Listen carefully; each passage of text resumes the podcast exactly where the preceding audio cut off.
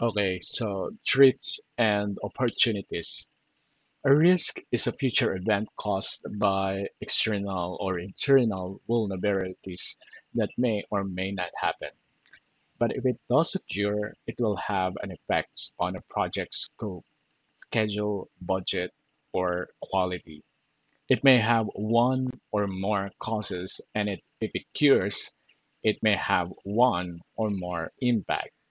Many of the people view risk solely as dangerous threats, but successful business managers know that risk can also reveal chances.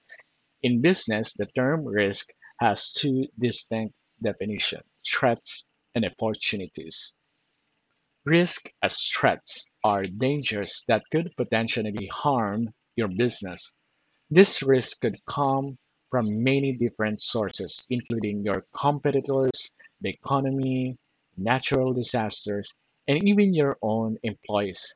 Some risks are more threatening than the others. For example, a natural disasters like hurricane could destroy your entire business, while competitors introducing a new product that could simply eat into your market share. The key to managing risk as a threat is to identify them and before they happen and put systems in place to mitigate their impact. Risk as opportunities, on the other hand, are chances to improve your business. The key to managing risk as opportunities is to identify them and seize them before your competitors do. For example, your new technology could give you a competitive advantage, or a change in the market could create a new opportunity for your business. Managing risk is an essential part of running successful business. By understanding the difference between the risk and threats and risk as opportunities, you can put yourself in a better position to manage both. Risks include one, threats, negative impact, and opportunities, positive impact. In business, risk tolerance is the degree of uncertainty that organizations or individual is willing to tolerate in a pursuit of goal.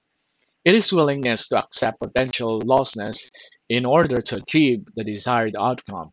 Risk tolerance varies from one organization to another and from one individual to another. It is influenced by a number of factors, including the organization's or individuals' goals, values, and experiences. Some organizations and individuals are more risk tolerant than the other. They are willing to take on more risk in order to achieve their goals. Other organizations and individuals are risk tolerant. They may be less willing to accept potential losses in order to achieve a desired outcome. Risk tolerance is an important consideration in any decision making process. It is important to understand the risk tolerance in the organizations or individual involved in order to make a best decision possible.